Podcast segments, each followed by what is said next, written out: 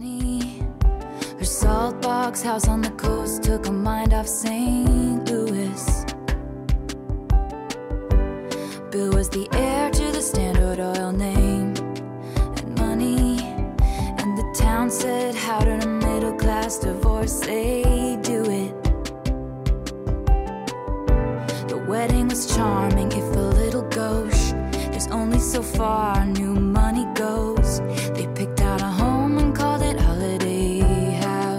Deska Folklore, osmé studiové album zpěvačky Taylor Swift, přišlo víceméně neočekávaně.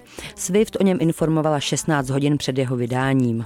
A záhy se stal nejprodávanějším albem letošního roku.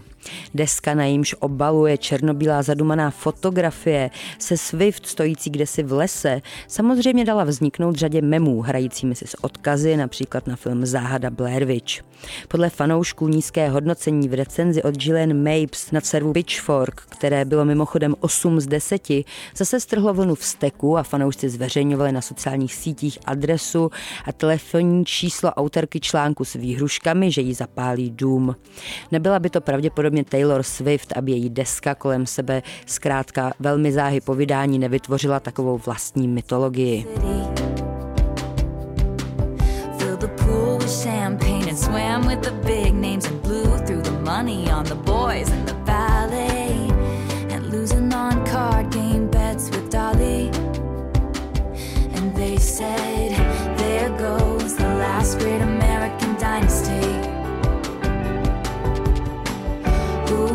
if she never showed up, what could have been?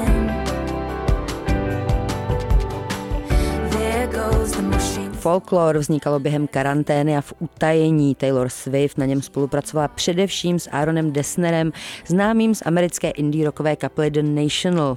Swift na folklor udělala poměrně překvapivý krok, odkopala se a předvedla své tíhnutí k indie folku.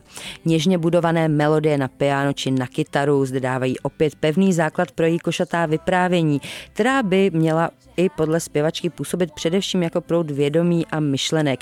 Zároveň svým způsobem v rámci návratu k indie folku tak trochu vzdává hold ke svým hudebním předkům. It was just a summer thing. I'm only 17. I don't know anything, but I know I miss you.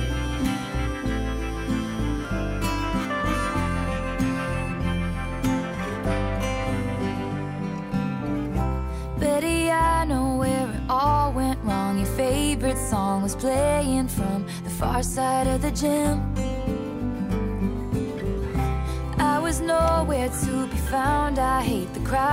Tematicky se deska tentokrát netočí pouze okolo ní. Povětšinou smutné love songy pohlížejí na situace optikou třetí strany, což není u Taylor Swift zas až tak obvyklé. Se sentimentem se ohlíží i za svou vlastní tvorbou, jak je tomu hned v první skladbě D1, která je referencí skladby I Almost Do. A zároveň i naťukává feministická témata, jak je tomu například ve skladbě Cardigan. Pustila se i do adaptace životního příběhu Rebeky West Harkness, dědičky ropného magnáta a zároveň excentrické filantropky, která bazén svého panství kdysi naplnila šampaňským. Právě skladba The Last Great American Dynasty, která je o, o Rebece Harkness, je asi nejpříznačnější skladbou pro celé album Folklore.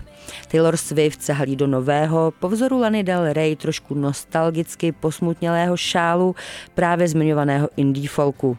Klidné, zamyšlené a introspektivní album působí i jako tak trochu nastavená záda tomu vděčnému, nablištěnému mainstreamovému popu, jakému se věnovala Taylor Swift doposud. I přes veškerá velká vyprávění se ovšem i v případě folklor podržela jisté přístupnosti.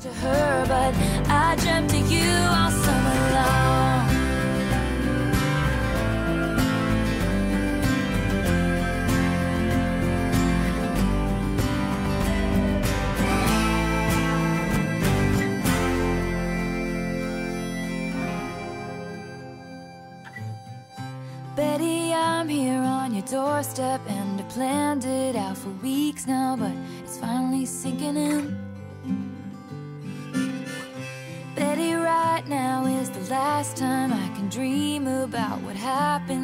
Na folklor se těžko hledá výraznější hit. Může to být Exile, na němž uslyšíme i Justina Vernona z Bon Iver, ale stejně tak i skladba Betty nebo jakákoliv jiná.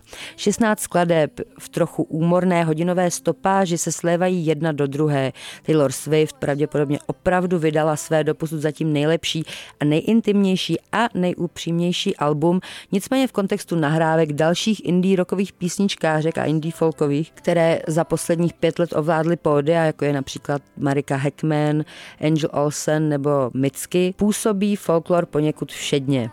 Po případě vyvolá dojem dlouhého pásma skladeb, které by se všechny zároveň hodily do závěrečných titulků k seriálu. Judita Císařová, Radio Wave.